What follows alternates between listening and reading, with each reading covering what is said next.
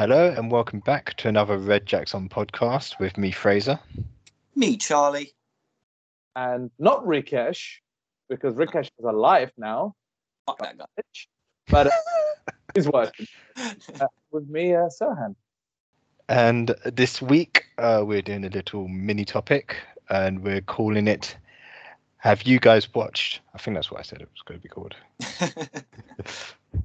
Insert title here. Insert title here. Yeah, what do what do we watch? What have we? Have you guys watched? And we're just going to bring either a movie or a show uh, that we may have watched before that we just want to talk about, um, whether it's good or bad. um, so, should I start? Yeah. I want to ask something quickly. Sorry, I, Go for it. Fuck's sake. forget myself. What was it on in school on the carpet when you was it like Showtime? Show and tell. Show and tell. And tell. We call it show and tell. Yeah. I think, yeah. It was show and tell, right? You'd bring like a toy or a book or a game or whatever, and be like, "This is what I did. This is what I have in my life today." Yeah, maybe we should call it show and tell. Yes. show a show and tell. Oh, you topped it. Show a show and tell. Nice. I can't. I can't ever remember having anything to show or tell in school. It was always something shit like I drew a picture of a goldfish. oh, Wow, Charlie, well done. right. So, have you guys watched In Time? Ooh. Uh, is Justin that the, Justin Timberlake. Timberlake. Yeah, yeah, Yeah. yeah. Yes, I A have. while ago. A while ago.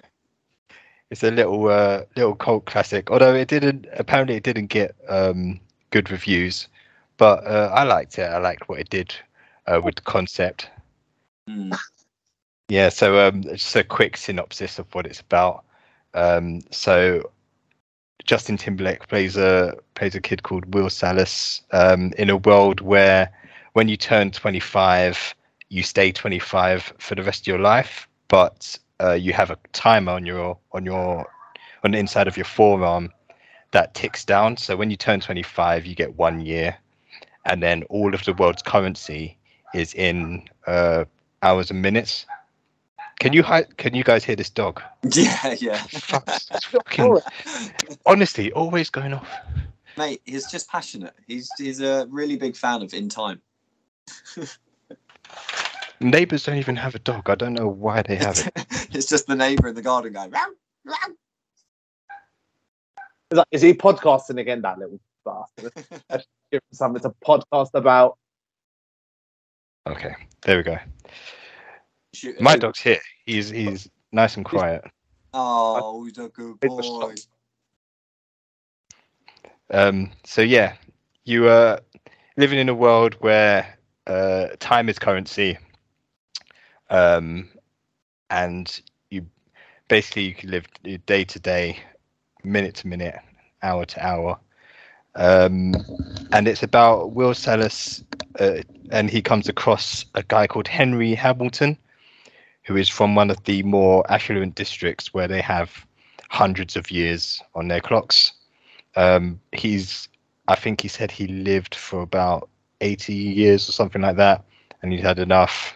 Um no it was 105 years i think it was um so he came down to the poor district where will where will is from um and was basically just buying drinks and looking to get rid of it all um when these guys called the minutemen show up which are basically a gang who go Hmm. around sort of policing the money, uh, policing the time in their own way. Uh, he saves him from them, and when they stay overnight in some kind of factory, he gives him all his time. So he ends up with Will ends up with like hundred hours, uh, and the guy basically commits suicide. Um, Is it 100 hours or years? a hundred years. Sorry, yeah, that's right. Yes. Yep. Um, and so obviously Will has all these plans. He he goes to his best friend, gives him ten years. Uh, he's obviously going to go. He, he goes to meet his mum. Uh, who's that's a that's a weird dynamic. Can you imagine living with your mum? She's still twenty five, yeah. and she's actually fifty. So that Uh, was the like- one of the weirdest things Yeah. ever. Brain couldn't compute like by the, the the the laws of the film. It was like it makes sense they look that way, but they're Mm. like having other son, but I'm like, you look like a couple. My brain couldn't. It couldn't put her in a mother role. I just like, are they gonna fall in love? Yeah. I'm like, she's 50 and, and his mom. Okay, this is There's- weird. There's a later scene Yeah. in the film as well where he's in the rich place and he meets this guy and he says, "Here's my grandmother, here's my wife, and here's my daughter," and it's Yeah. just all these really young women.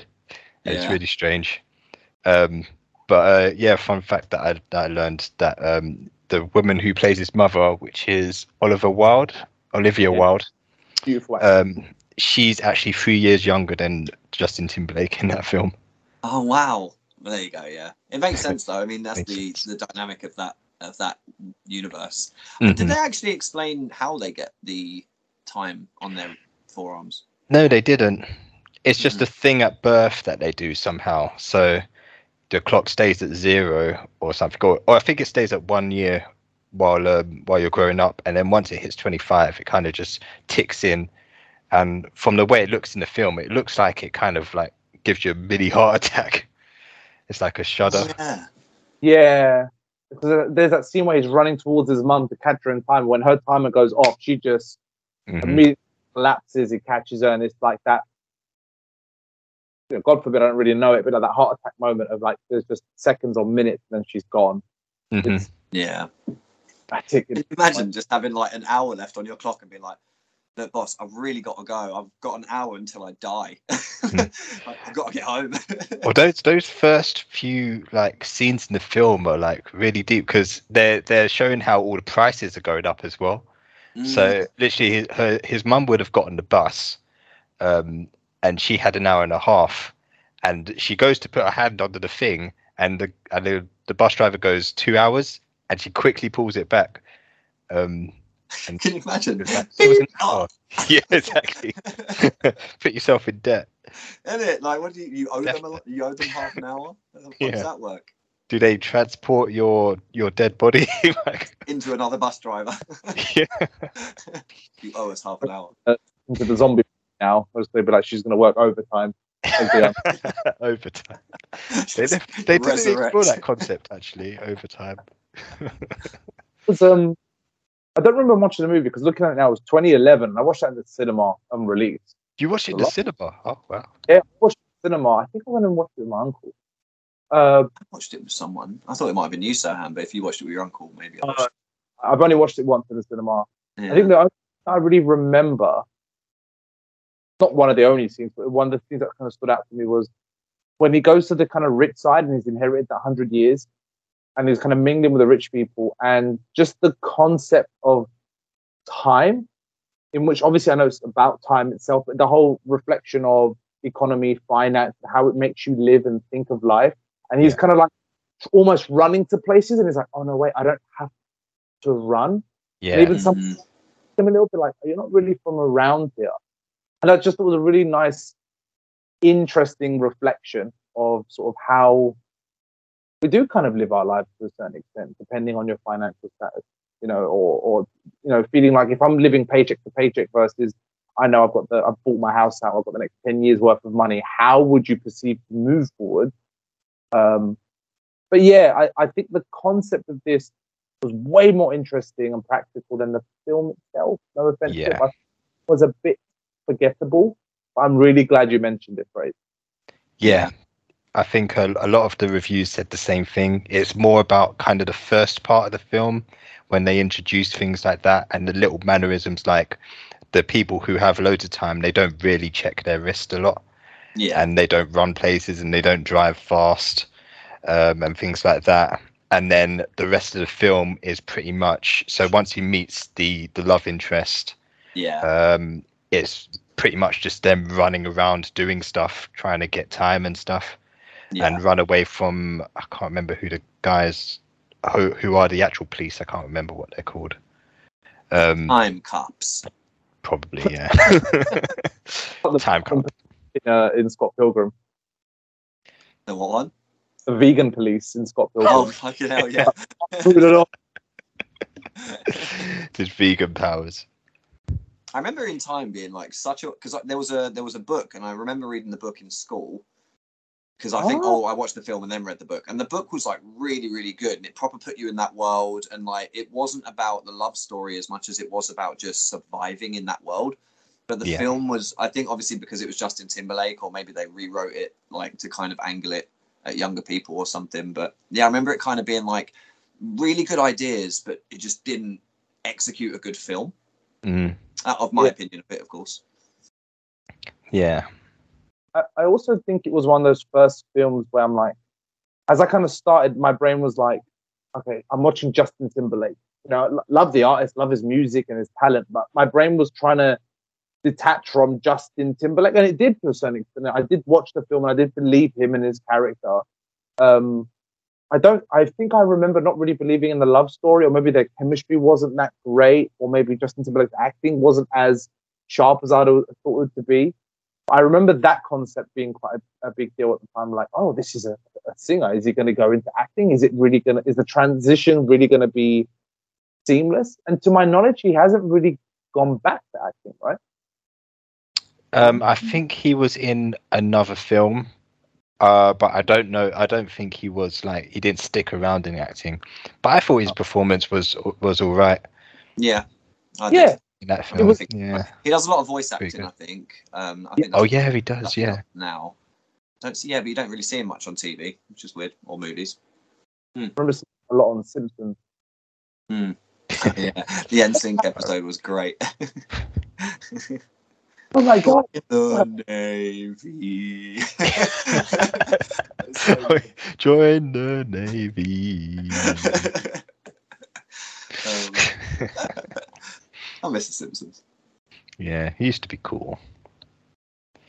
Um, but yeah, I guess that's pretty much all I have to say on in time. Um, well, it's it's it's interesting, actually, like the concept of it all. Because imagine if they did, because in real life, they are actually trying to decode, you know, what makes us age and things like that. If they did crack it, and people start living longer or indefinitely, you know, do they then make actually make that a kind of currency? Because um, If pe- Um, yeah, if, if people wanted to capitalize on it, and the, the Mm. powerful people of the world wanted to capitalize on immortality, that would definitely be the way to do it. I yeah, don't be- know. I don't know. Maybe in buying time in terms of such a direct currency, but it would almost be like. And this is not the show I'm going to bring today, but it reminds me of like Altered Carbon, where I if you download your psyche, if you've ever or even read the book, mhm. uh, into like a piece of basically like a hard drive, and you can be reborn into a clone of your own body or to any other body fit, and the quality and longevity of the body that you get uh, is only dependent on how much money you have, and if you can't afford it, you just die out, and they might keep your hard drive or destroy it. And if you're rich, like some people, you know, they can be murdered a hundred times or die of old age a hundred times, and they just get rebooted into a, a younger clone version of their body. I think it would be more like maybe not that sort of system of transferring your mind per se, but maybe just more not buying time, but if you can afford to live like this one percent of people that we're now seeing that can wow, they've 20, 30 years and they're still young. If you can afford it in one go, cool. If you can't, you're gonna live a standard life and earn your money and just die like a normal human being. That's how I would imagine it to be. Mm. It is a fun, Okay. a really fun concept. I love, I do love the idea of it. Oh, so you yeah. you you imagine like the the medium of what it would be making you kind of immortal as the Yeah, being tight. the driving force of that. Just being really tight. Don't. I mean, if you've got like a house, must be worth like like ten years or fifteen years or something. You'd be like, okay, what can I get that's like less than a year? you know, I don't want to take off less than a year of my life.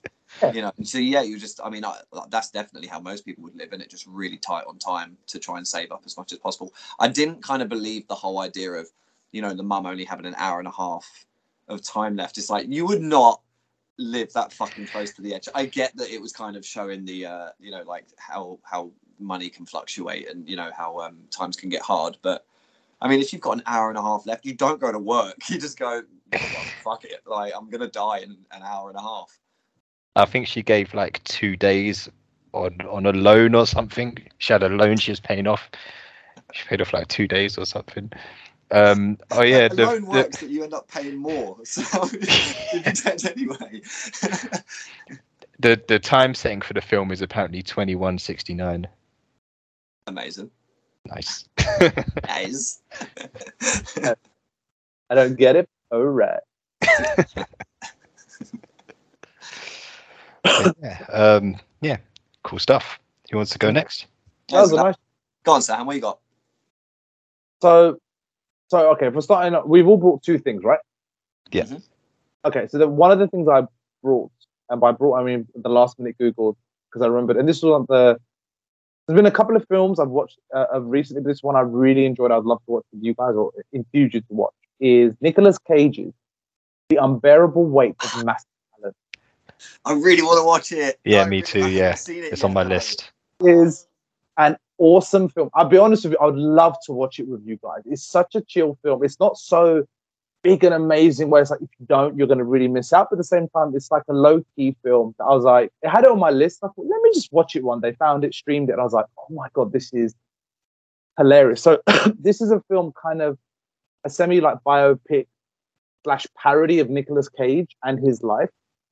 Um, and this kind of does, and weirdly enough, I actually listened to the Do Go On episode about his life, and this does reflect. At one point, Nicolas Cage got into so much debt that he was doing like any film he could to pay off his debt, which he Oh, now shit. has.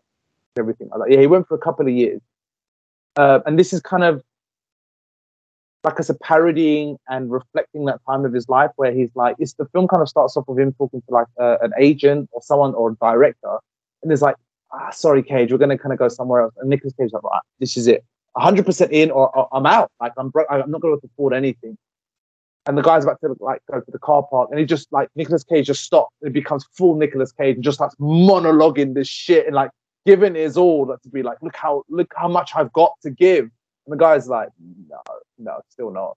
And it's about him kind of trying to balance out his insecurity, his his finance, his debt, his ego, and with his family, where his wife, I think he's divorced in the film, and his daughter's like, listen, you're not really a dad, you're not really there, you're not really present, you're embarrassing me, you know, it's my birthday, you're you're trying to play the piano and take all the attention, like just basically just get out of my life a little bit. And through all of this personal and professional mess, he gets a message from a like a billionaire tycoon. I can't remember where, somewhere in South America, and it's basically Pedro Pascal.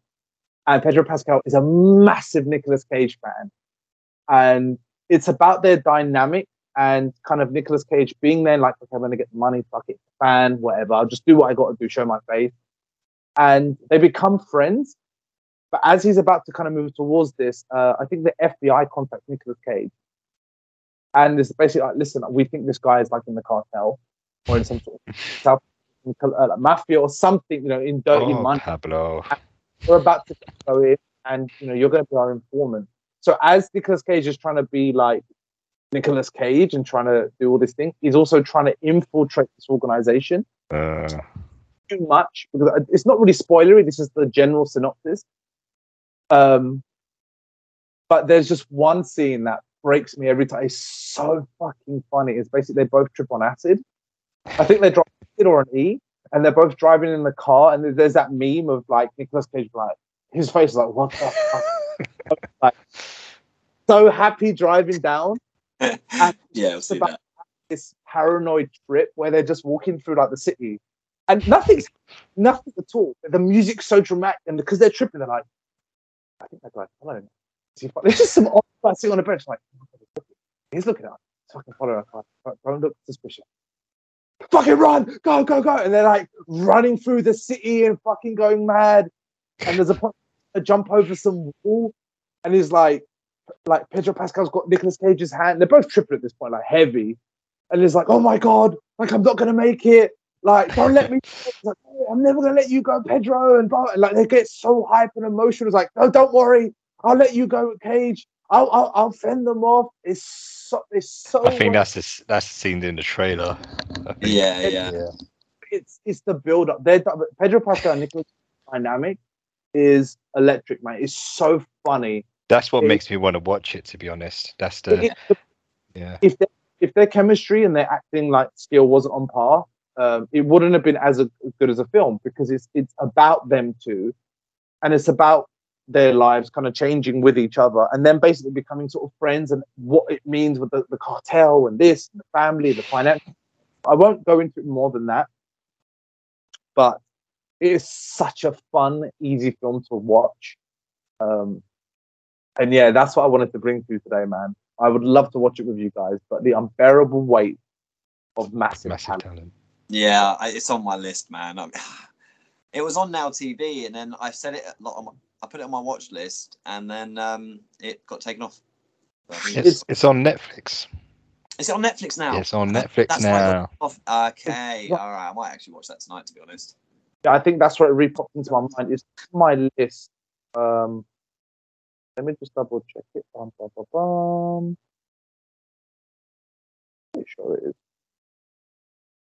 Yeah, I'm, I'm pretty sure I saved it there because I watched another Nicolas Cage film recently called Mum and Dad. It's a. oh my god! have you seen that on, on, Yeah. on on Netflix pop up? Terrible. It's um yeah, it's free jokes as well. Like it's just being Nicolas Cage. yeah, it's not one of his better films, but it is no, a, it is a film, and it, Yeah. it exists. it exists. so Hannah, Double I do not watch that film, mate. Mum and Dad. There's one scene, and every person who watches it, it's hor- it's horrifying. It's when the, the the newborn comes out. yeah, Oh, mate. Ugh, creeping out. That's horrible. Thank you Did for it? Putting. I don't even know if we could say it on a podcast. I mean, it's kind of grim. But yeah, the unbearable weight. the unbearable weight. I mean, I I don't know what more I can say about it. It's the fact that it's on Netflix and I know it's on Amazon Prime. Go watch it. Don't waste any time. It's How such long is an- it? It is, my friend, one hour and forty-five. Uh, it's like 15 minutes too long. That's what I was going to say. But it's the perfect. I got an hour and a half in me, and that's it. well, I've only got uh, about an hour. Just look at his forearm. Oh shit, I'm dead. Guys, I've got one more podcast in me, and that's all I got left. oh yeah, these podcasts are killing me, man.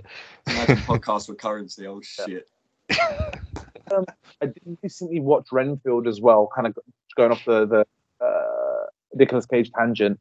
And no, I mean the film. Oh is- yeah, yeah. the film Oh, the okay. vampire one with um, what's his name in it from Skin Uh, Beast from the British guy. His name is Nicholas Hoult. Hoult. Hoult. Um, it's it's a fairly good film. I think there's too much kind of happening within it, but just you know the whole like community is Nicolas Cage a genius or just terrible as an actor, and I'm I'm leaving the fact that I think he's a genius. Like honestly, watching him in Renfield, his it's like he was born to play fucking Dracula. Oh, okay. and it is so, he does it so well. Forget say what you want about the film, but his role and him and Nicholas Hoult's dynamic is awesome because it's it's obviously Nicholas Hoult like being basically the Igor, the Dracula, and wanting to kind of break away from this sort of hold he has over him. But it's rather than necessarily just being about good and evil, it's more about like it goes into like the narcissistic abusive relationship between two people if you take away the supernatural stuff. But even like like Nicolas Cage and all this dr- dramatic flair, it looks, it looks like a very classic uh, Dracula sort of vibe. Um, and just basically makes him feel bad continuously, like you know you're you're the issue in this relationship, you're the problem, and that's why Nicholas Hoult just keeps going back to him. It's a very narcissistic relationship, but Hmm. yeah, I know this is not the film I brought, but Nicolas Cage, uh, for the sake sake of better than community, I think he's a genius. I, I, really think like. he's Nicolas Cage. Yeah, yeah. Some days I think he's a genius, and other days I think he's absolutely lost the plot. But that's what makes him him. You love him. Not the Oh. bees. Not the bees. Oh, when I- listening the podcast of Nicolas Cage, you were saying that no matter what he did, however big or small, he always gave 110%. And I firstly, I believe that of all, all of him continuously. But secondly, I um he said that apparently with the bees mean and thing, uh, that at the time the director and him kind of was in on the joke, which I don't really believe. I think he was Mm. just like 100% Cage. Um, But I don't know. He might have been being silly, and then they actually ended up using that take. Like you actually you Yeah, don't know. he Like, could have done just five, been- ten. He could have been goofing about on set, but then once it makes it in the film and it's premiered, it's like, oh, fuck, I was goofing around on that take. Was that like, Mhm. are they serious? You know, maybe they did that. You don't know. I actually listened to a whole podcast on um, Nicolas Cage. Uh, Do go on. That's what I that's what I said. That's the one I listened to. Oh, sorry, mate. I, I must have missed you. But yeah, It's a that was- podcast. Yeah, I would understand if you're not listening. I remember there was um, a film, right? I've just Googled it now, it came out in 2007. Um, and I'm going to end it here. But it was like, meant to bring two. I know, but this is the Nicolas This The is the third one. in a row. Fraser done one. You done three. this is pizza all over again, Serhan. So, yeah, I know, I know. I've had too many. I've had too many slices. I'm really sorry. I'm still going to take it. Uh, have you guys watched the film Next?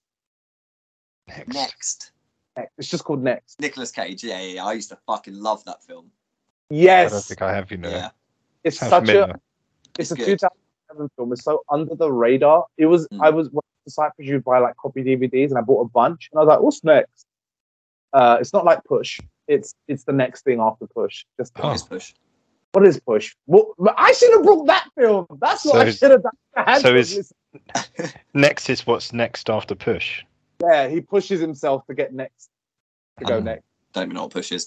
So next, that's yeah, that's the uh, the one where you can see like uh, like thirty seconds or so into the future. Isn't it? Such again, such a good concept. Uh, he doesn't go full Cage in it, but uh, I think it was around that era where Cage was like, "I'll just take almost any film and see what's a hit."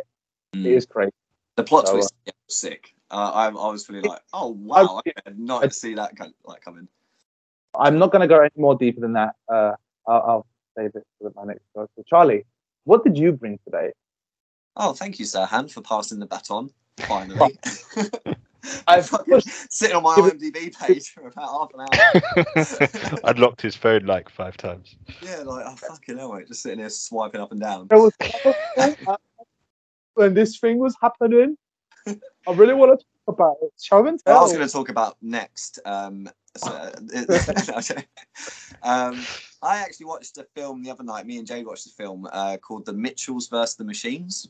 Have you guys seen it? Uh, Oh yeah, that's an animated. Yeah, it's who- like um, it's got a bit of like a Spider Verse kind of animation to it. Like it's kind of like co- um, comic mixed with with uh, CG or like That's just it. um, 3D animation. But it's a really fucking good watch. Like I I've watched it twice since I watched it the other day.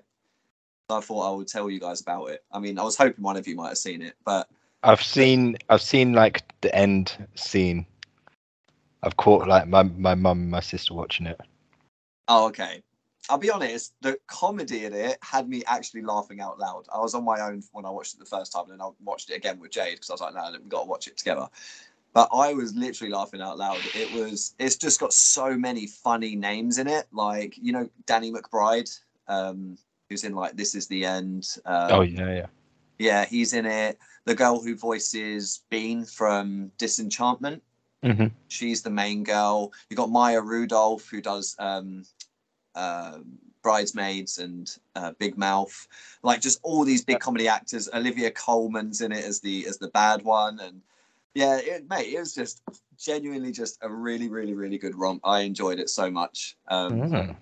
Yeah, it's it's a good. It's a good ride.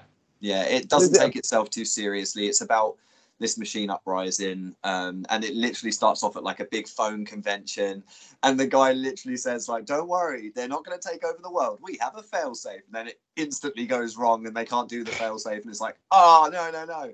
But it's the phone that he's talking to before he goes on stage. He's like developed this AI to the point where it's like they have full on conversations and they've got a bit of a relationship. But because he's made this new tech, he goes out on stage and he's like, you can get you can throw all that stuff in the past and he like da- like dashes the old phone and she's like Mhm. you dick and so she hacks everything and just fucks everything up Mhm. but it's just really simple it's really fun um and the the whole world are watching this mitchell family as they take on all these ai robots and stuff it's it's it's a good it's a good laugh it's good How do the how does the world watch them through like the cameras around? um so the way that the rope so to get around like killing the robots have captured every human on the planet and they put them in this little in little boxes and like stacked all these little boxes onto basically like a massive spaceship that's just going to go into space forever and just never just let them all die up there. Good plan. It- they've all got Wi-Fi, so like they're all they're, they're entertained while they're in there. So they're all sat in their little pods like like watching shit on YouTube and stuff.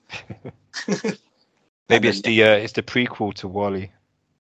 Oh my god, it genuinely could have been a little bit mad. It's not a Disney, but yeah, no, it's it's very similar vibes, but at the same time, it's like super slapstick and it goes silly so hard sometimes. But it had me rolling. I mean, without a big spoiler, the mum who's Maya Rudolph, um, you guys, you know her, right? She's so fucking funny. She um she just goes full anime at one point, like because this one robot and like they're like these big tank robots that come out and like you're like oh shit like how are they gonna get around that? And one of them takes her son and like captures him, and she just goes mental. She just becomes like she becomes Yeah. this crazy anime killer. And in the end, all the robots are like, "Run! She's coming!" she just comes in like, "None of you survive." yeah, I've seen that scene. Oh, it's so That's really well animated as well. Actually. Yeah, it really is. It's, it's definitely got that Spider Verse uh, Mhm. kind of vibe to it. But yeah, re- really, really good fun. That's that's my one. First one. What is it on, by the way? Where did you watch it on? Uh, Netflix. It is on Netflix, isn't it? Cool. Yeah. I'm gonna. You know, what, I'm forget that. I'm gonna watch it as I as we're Need to watch that properly because I because I'm pretty sure I've watched that first scene that you were talking about at the the conference, but Mm. I don't know anything that happens in between that and Oh. the and the fighting scene at the end. It's it's Um, yeah. Trust me, chuck it on. You'll enjoy it. It it it had me laughing so much. It's just so silly, but we love silly. Yeah, we're all about silly. All about silly. like reality is a very fine line. Like there is that silliness where it's not too silly, but like okay, this is just stupid. Silly. And there's silly where it's like you know, it's, it's, there's a clever silly. You know how silly to be and the joke to make or the point to make. So like Mhm. I have a lot of respect when a film gets silly just right, especially when it's like a children's one that can serve adult. It's almost like a, like I always said. I think the best balance I ever saw was like something like Shrek, the first Shrek. Perfect balance of kids and perfect balance of silly and satire. Yeah, there's like a bar, isn't there? Yeah. Ah, yeah, it definitely doesn't hit uh, adult humor as much as Shrek. Shrek was super. How they got really away with care, that? It? it was it gave, it gave it to you all. It was like you know, kids won't understand it, but adults definitely will, and they'll be sitting there like, oh, "You can't say that." Crazy, That could be a crazy times. But um, yeah, I guess at this point it would be a good opportunity to take a break. We're gonna have an ad, Ad break, break. this one. So yeah, we will ad break, and we'll be right back. no, we're not going to be back. I want to go. Back to the machine. I want to go watch um, Mitchell's versus the Machines. I'll be, I'll, I'll be back. Oh yeah, let's let's each watch a film and then come back. Let's Yeah. each watch each other's film, and then we'll come back. Okay, All right. So see you guys in about an hour and a half. wait. Okay. Hey everyone, we're just taking a moment here to let you know some more details about the podcast and the direction we're going. We wanted to let you know that we now have a Gmail account where we would love to hear from you, connect to you, and get to know you all just a little bit better. So if you have any questions or comments that you might have, please don't hesitate and get in contact with us at rjopoddy at gmail.com. That's rjopoddy at gmail.com. That's right, Rikesh. Another way to get closer to the poddy is our amazing but highly under advertised Instagram page where you can find a collection of our funny and silly ads with visuals for your entertainment, as well as updates on the poddy through our Instagram story, and where naturally you can also message us there as well. Find us at Red Jacks on Podcast on Instagram, and we hope you enjoy. Lastly, we are having plans of developing the podcast, extending outside of our hobbies and getting closer to our own individual passions. For me, being a trained therapist, my passion as well as profession is to help people, connect to people, and share any tools and techniques that may be helpful to yourselves. And so, to bring the podcast and therapy world that little bit closer, I'm, I'm planning on creating an additional Agony Uncle style podcast to the Red Jacks On family, where you can send us any mild to moderate issues and challenges you or someone you know may need any advice or guidance on, where myself, as well as the boys and any special guests, can help and advise you and delve deeper into the therapy world. So please message us on rjopoddy at gmail.com as mentioned above and let's begin. If, however, you find yourself or someone you know in need of more specific, dedicated one to one long term help, then please contact me directly at serhanavcitherapy at gmail.com. That is S E R H A N for November, A V C I therapy at gmail.com. Or find me on the counselling directory under Serhan Avci as mentioned. I hope to help, I hope to guide, and I hope to empower you all. Please find all the relevant details in the description below. I hope you enjoyed and possibly found a new way to get involved and for all of us to connect further. And now we've taken enough of your time. Back to this amazing episode of Red Jacks On.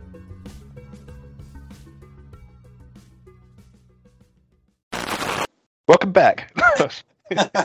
Welcome back. Oh, I really enjoyed that film. That was a really good film and advert. Yeah, I really enjoyed that very uh, uh, good film about machines and time, and there And Dracula. and Dracula was there. Nicolas Cage was great. No, he wasn't. He wasn't in the film. He was, Stellar performance from Nicolas Cage. he was continuously going, "It's the machines." And I'm like, "Oh, down, bro." Calm down, bro. oh shit!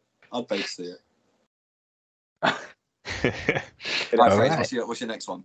So my next film, um, I'm pretty sure that you guys have seen it because I think I made you guys sit down and watch it at your house. I think it was Chaz. So um, have you guys watched Code Eight? Oh my god, yeah, that was Spielberg, right? Spielberg's one. Was that the right one? Code eight? Uh, no, I think you're thinking of District Eight, Uh, District Nine. District Nine. no, that's not that comes after. That's a South African. That's- Code. Yeah, I think we did watch Code Eight together. Yeah, we did, but man, do I not remember any of it. So Code 8 came out in 2019. Uh, it stars Robbie Amell and Stephen Amell. It's about um, it's about a society where four percent of the population have superhuman powers, but most of them live under the, the poverty line, and it's uh, the whole world's like policed by like drones and robots and stuff.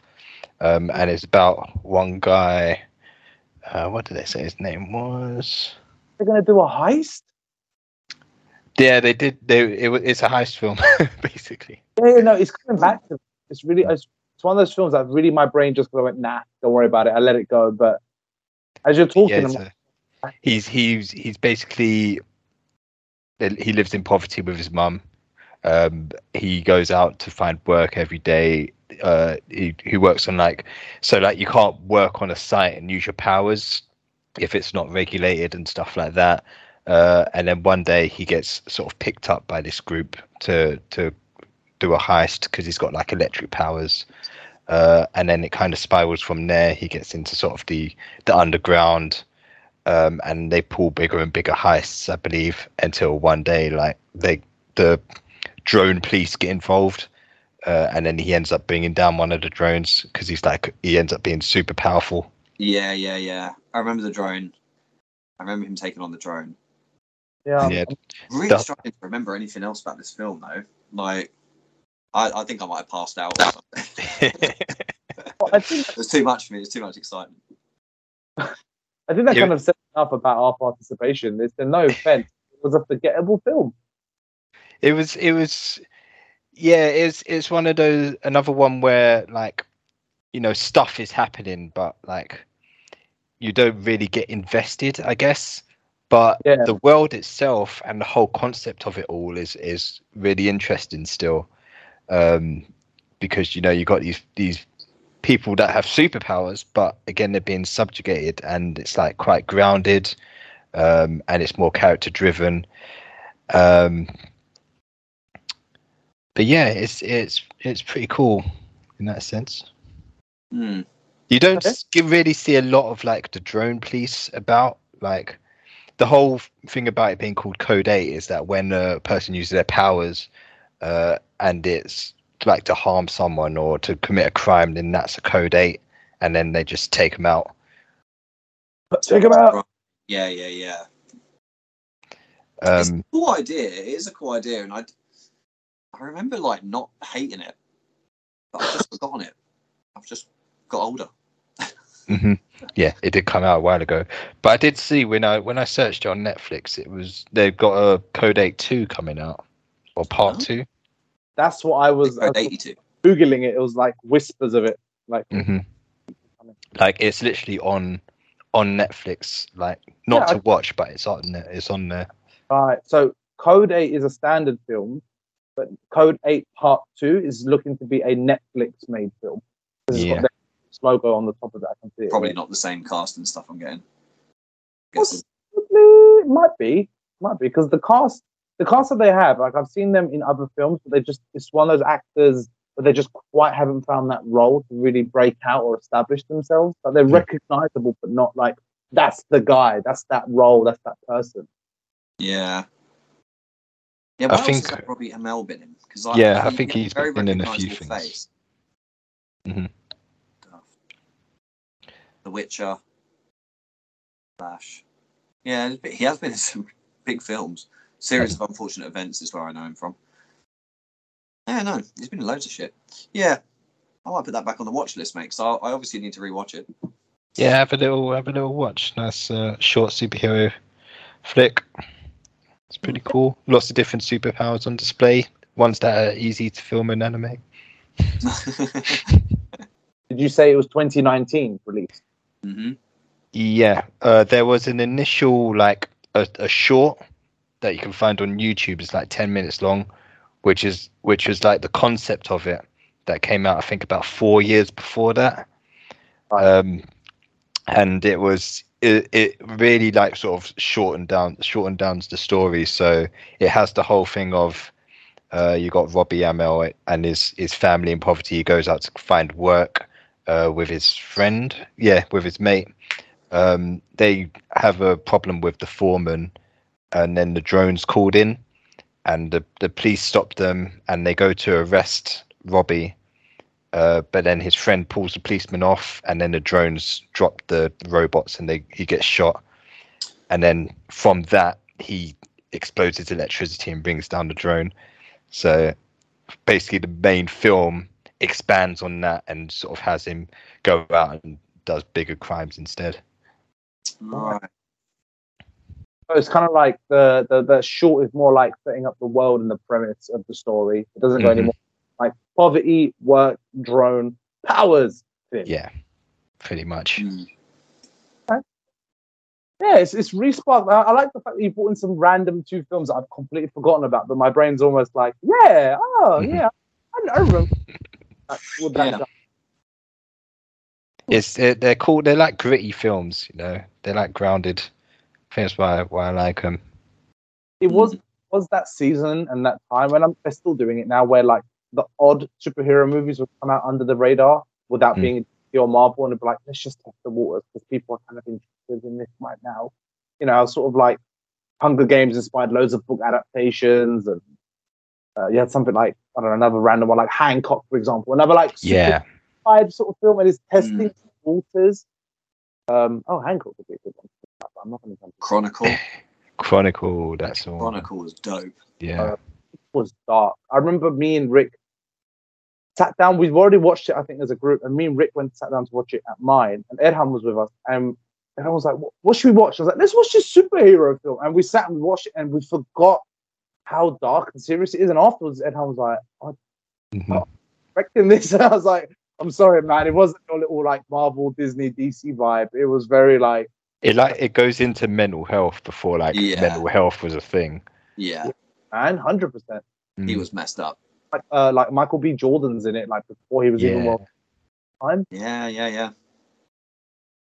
Yeah, no, I, I watched that film three times at the cinema. I was, I was obsessed. I think I, I've literally got it on Blu-ray. Yeah, I don't know why. It's I don't, isn't it? I don't remember where just- it come from. the moments in Chronicle where they're like moving shit and like they Mhm. learn to fly, like the way it's shot, it's just it's And the whole it's found really footage good. kind of It's shot. Yeah. Yeah, Yeah. it looks so real and it looks like actual teenagers who have just got this ability. Like it's so real. It's fun. Apart from at the that, at the end, they kind of throw it away, don't they? Like the whole everything being shot through a camera. There's a couple of scenes where it's just literally a cameraman. I'm pretty sure filming. No, I think because the um, are you talking like right at the end with when everything's Yeah. They've got a lot of like uh, helicopters flying over and stuff, and all of a sudden it's like super HD, like it's like Mm. actual film quality, and it does throw you out a little bit. But it's like, oh, I guess it's the helicopter footage, but it, yeah, it's like cinematic. It's weird that it throws you out. Yeah. yeah, Own footage, but you see a proper cameraman from Hollywood standing there looking. yeah, this would make a great film. yeah. It's just his side job, you know, when he's not shooting a Hollywood movie, he's in a helicopter doing police chases. Do you know? Do you know what is the the probably the scene I think that got us all when we watched it? It was you know when they're driving and the guy's flashing the lights behind Yeah. them, and he just goes, he just wipes them off. yeah, I think I, I think all of us were just like, oh shit. yeah, That film so scared deep. Oh, hours. It was one of those moments of like, you know, when sometimes we'd all do it where you're like, you, you know, especially me and Charlie used to do it. We just stare at Pizza Hut and look at our glass and not even drink for about minutes because our hands would be there and we're like, I can do this, I can do this. And then, then it would be like, okay, what if one day I do see a car? I'm like, eh, woof, with my hand. And it's like, doof, crashes out. Oh my God, I'm You killed. did that for like a whole term, I'm sure. yeah, man, I still try and move things with my with my mind now. fully, fully committed. Just time in my life. Definitely. lied in my bed and I'm like, no, no, the next five minutes I'm dedicated. I'm gonna tap in if there was any potential power and I'm gonna wait. I'm gonna wait this shit out. oh shit. Right. Do you want to go again, Serhan? Yeah, what what other three films do you have this time? But actually, what I have is that's why I wanted to do show and tell is because I was I was really thinking about shows and there was a couple of shows I'm watching, but nothing too I want to mention. I'm actually gone back into reading at the moment. And oh, books. Fucking books. He had. I love gonna, be, it's gonna be a therapy book as well. Like, yeah, have you guys have you guys read Doctor Schmickle's? It's actually not a therapy book. I read enough of those in my own time, but uh, no. So this is a book. so this is now my favorite author, like hands down. His name is Carlos Ruiz Zafon. He is a Spanish author, which unfortunately has now passed away. Um, Oh. but his books, and I, I have to give credit where credit's due. He's written in Spanish, and his books have been translated into English by Lucia or Lucia Graves or Graves. I'm not sure, exactly sure the pronunciation. And he's written four books. And what I like is uh, in this particular uh, collection of books, it's called the Cemetery of Forgotten Books. So they're all set in the same universe. They're all set in Barcelona, just at different times. So they're anything from the 20s, 30s, 40s up to like the 70s and 80s. Usually around the sort of very similar characters, or like the main characters may pop up in the next book. So they're a universe, but they're about different stories. They're all mystery books. Uh, really fucking well written. I've only read three out of the four, but the one I want to concentrate on is one called The Angel's Game. It's because this book came out around 2008. And let's say I read it a couple of years after that. So it's been over 10 years ago I read this book, loved it. And you guys know, like anything, any game, film, book, movie, show that you've watched so many years ago and you think, I loved it. And then sometimes you watch it or It listen and then it, it can, you can look back and you're like, eh, you know, that song was good for me at that age, or it's actually really bad, and I just didn't understand my standard yet. And I reread that book, I refound it, and I was like, this is still my favorite book. I still love it. the language, the story, and not even realizing that was part of like a quadrilogy. But this particular book is about um, an author, is about sort of a writer that he's sort of not a failed writer, but he's not kind of finding any any like real success and he finds out that he's got a tumor um, from the doctors. I think this this particular part of the book is set in the twenties and thirties, and he's basically contemplating his life, and he finds this author, this random author, finds him throughout his life, and he's like, "Look, I want to hire you as an author." Like, "All right, cool." Because I'm going to pay you this much money. I'm going to pay you a fortune's worth. And he's like, "All right, fuck it, whatever." Like I'm writing already shitty books for these people that are taking my money, taking advantage of me. I'll write it for you. And you never kind of understand who or what this character is, but he's a bit supernatural. He could be the devil, he could be a demon, he could be an angel, but there's something supernatural about him. And throughout the book, he basically has this vision or this dream where he goes underwater and this thing takes the tumor away from him. Um, and what this guy wants him to write, he goes, I want you to write me a book I want you to create a new religion for me. I want people to have Just a small ask. Mm. a small ask, but it's really fascinating about when he goes and breaks down other religions and what makes a religion a religion, what makes it a story, what makes it people basically what are people willing to die for. And because at this stage he had a human who was going to die, I was like, fuck it. If you're telling me you're going to create wars out of this and create a, a cult and, a, and a, a religion and a following, then I'll do it. And as he, the, the tumor sort of mysteriously goes away, um, his consciousness starts to kind of kick in. And even the house that he's currently living in was owned by a previous author that may have been uh, connected to this particular demonic thing. Mm. Uh, it's about consciousness kicking in, and it's about him basically trying to like destroy this manuscript, but also being haunted by this guy. Uh, the love of his life has gone with his like best friend. They can't be together. He's got this other friend who's really like she kind of falls in love with him, but she's too young to be with him. He sets her up with someone else, and you go for all this thing, and basically the end of the book, he's basically just kind of he's kind of moved away to an island, and he's kind of let, literally left his whole life in Barcelona. Um, his love of his life has died, and the, this demonic guy who hasn't aged today finds him again. Is like, well, I'm going to give you your final blessing and your final curse because you, you know, you kind of screwed me over by not giving me the manuscript, but I like you as a person. And this sounds like a strange twist, but he basically hmm. gives him back the love of his life, but as a child. So it's like you're going to raise her, but you're going to die before her. So you're going to kind of, he's going to kind of see. Is it sounds really strange, Yeah, you proper cur- that's deep. he just cursed him. That but is a curse. That's not a blessing at all. no, it's not a blessing, but he basically brings her back to life. Mm. But the, the twist of the book is not that that book is not enough of a twist. When I read the other book and you start to read about like his best friend and her point of view, the twist is basically she starts to write about him, and as a reader, I'm like, now I don't know what to believe. Is one half of the book is basically telling you that no, what he was saying was right. There was this sort of supernatural intervention, and everything that he saw was real, and he was the only one that knew what was happening. But his best friend was like, no, he was having a mental breakdown. Like this was a hallucination. This was all in his Mm. head about this mysterious person, but you never see him, you never meet him. And I think he needs to go to like a psychotic hospital. I think he's losing his mental health. So it's like, are you reading about someone having this mental breakdown with this tumor and all of this, or is there really something that did happen exactly as you read it? And That was just supernatural and crazy. Rob, it is amazing. It is my Hmm.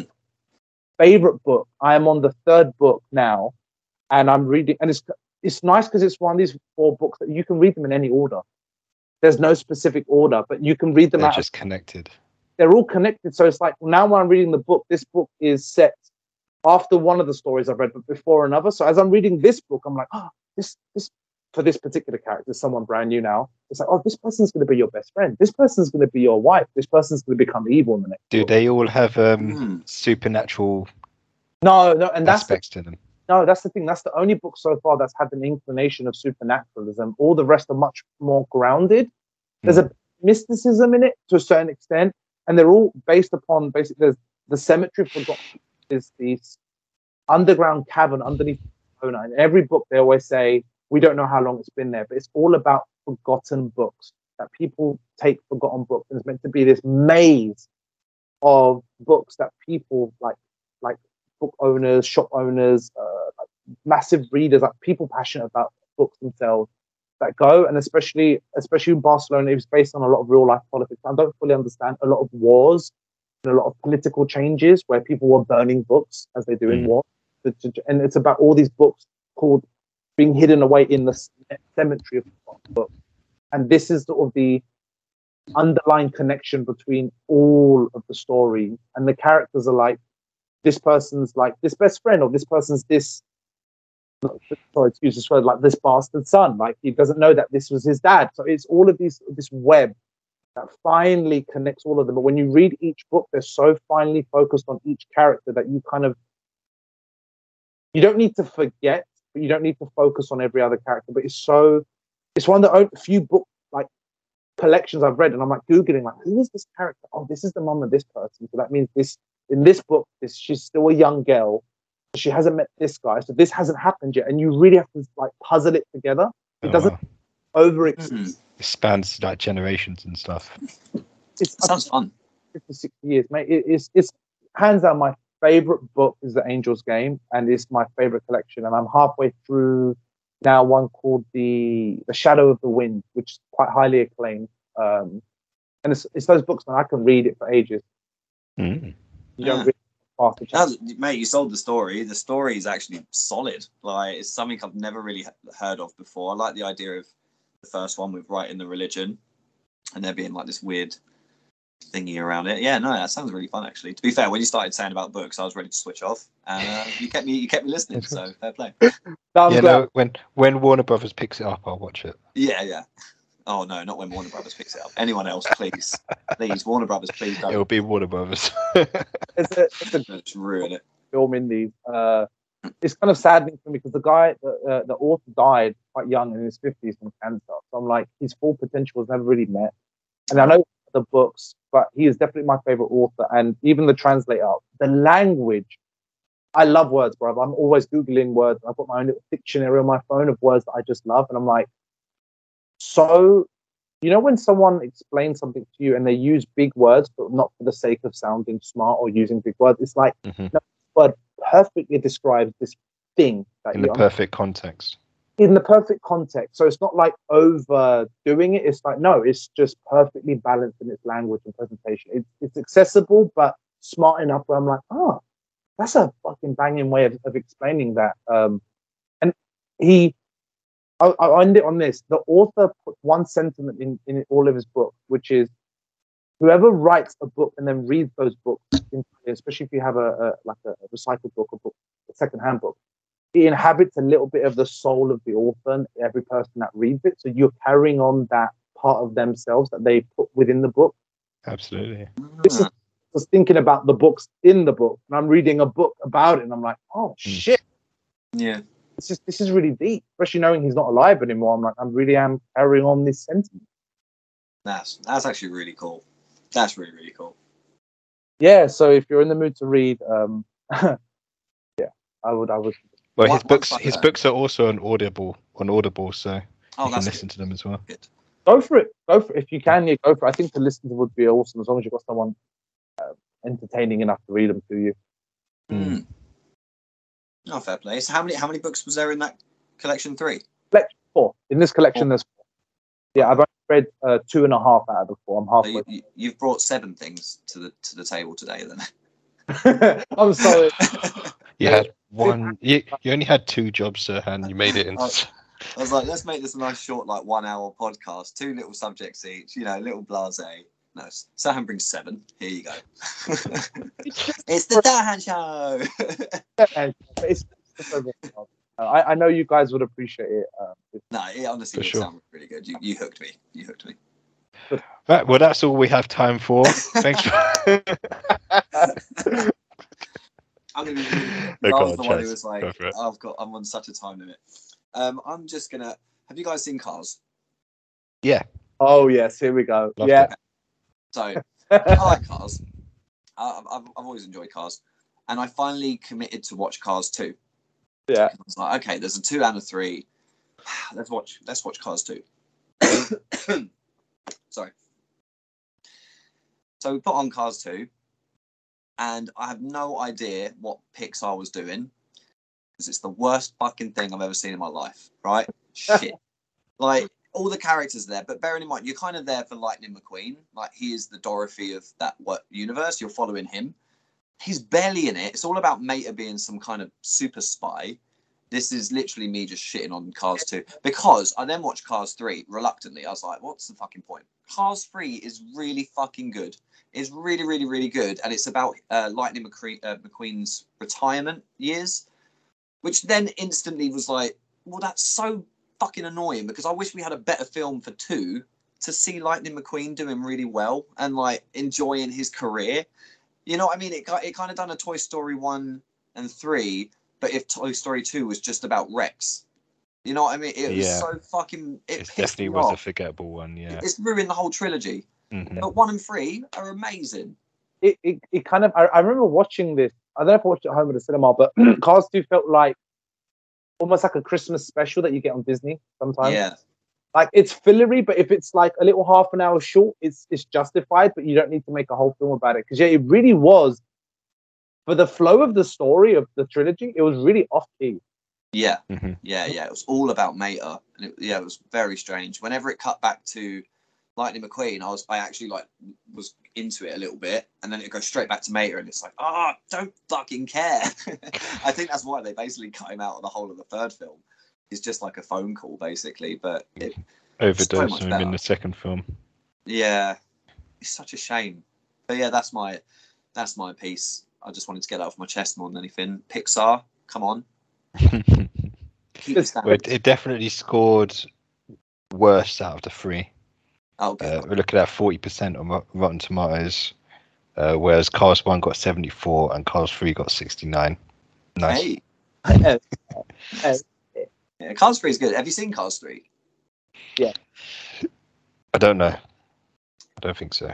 It's Sorry. the one where like new tech cars come in and like he can't he can't keep up anymore, so he like goes to this super training thing, and it's a good watch, mate. Like, it's a really good watch. I was doing it on my Pixar binge, and uh, yeah, it was good. Didn't they Yeah. do Don't think I have. You know. aeroplane one as well? Uh, yeah, they have. Was Planes. an official Pixar release, or was it like a short?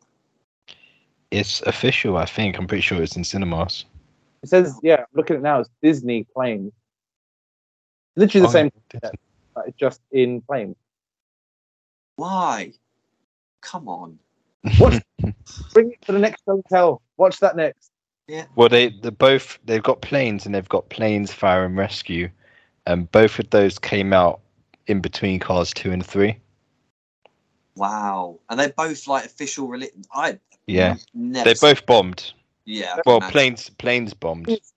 I IMDb of the planes is like 5.7, which is better than Cars 2, but it's 25% on Rotten Tomatoes. So. Mm. The thing is, in cars, there are planes like and helicopters and stuff. Yeah. So why would you need to have a whole thing called planes? It's like no, we, we already invested in the cars. It's like doing toys between Toy Story two and three, having a film that come out called Tools, and it's just tools talking to each other. We've already we've seen it. I don't care. I want, to, I want to see Woody and Buzz, not fucking Mhm. I don't know, fucking It's true. Mulberry. Do you know Uh, what was good? The um the Cars PS2 game. Yeah. actually pretty good. Yeah, based on the first film. No. Uh, P- yeah, it was on PS2. Yeah, on PS2. Mhm. Hmm. yeah, it was pretty that's- pretty good for a driving game, racing game, and uh, pretty faithful to the movie as well. Sweet. So if you're Lightning McQueen, you just instantly win. Hold on. This game came out in 2 Ka-chow.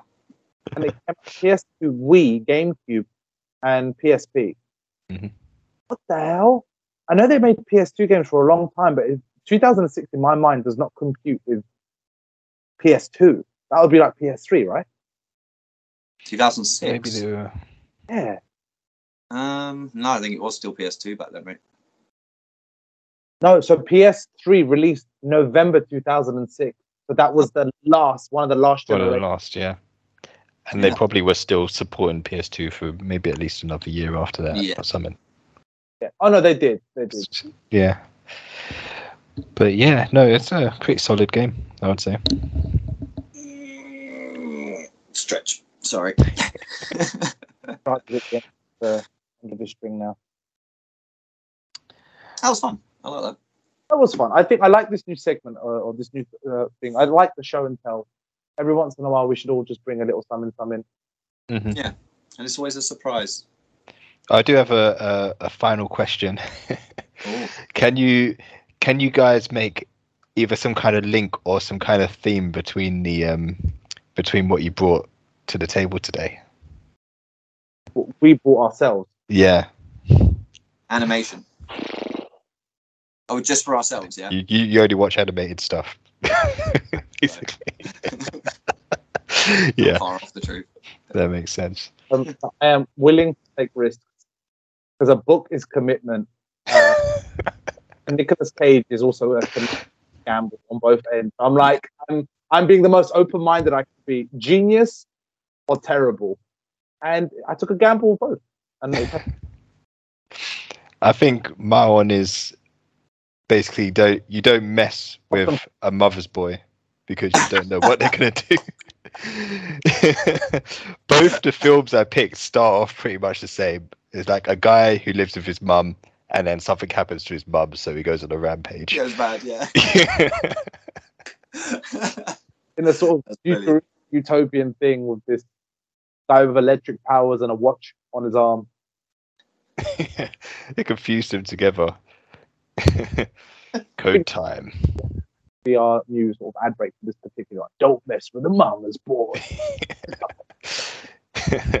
Mama's boy returns. Part two. Yeah, cool. Nice one, guys. You guys That was that was fun. Yeah, it was good. we've had because I, I don't want to say it, but maybe because yeah, it's been so smooth. There's been no issues. Say that again.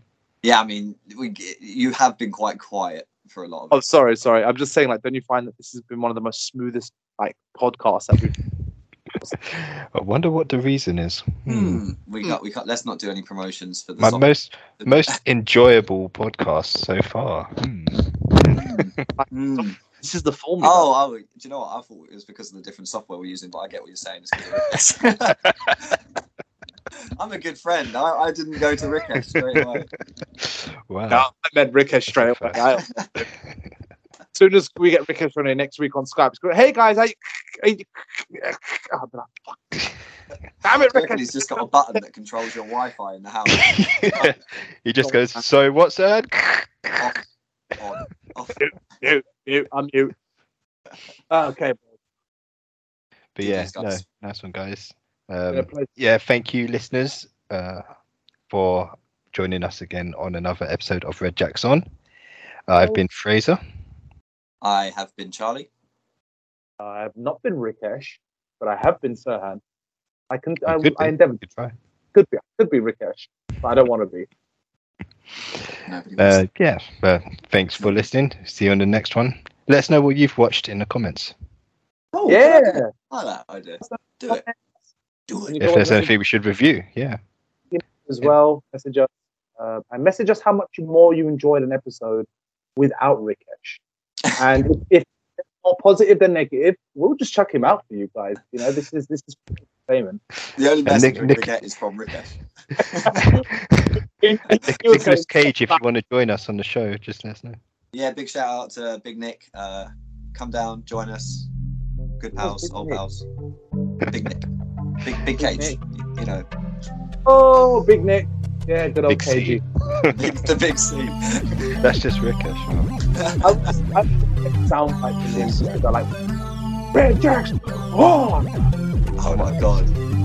I'm gonna try and AI it. It's cheap one.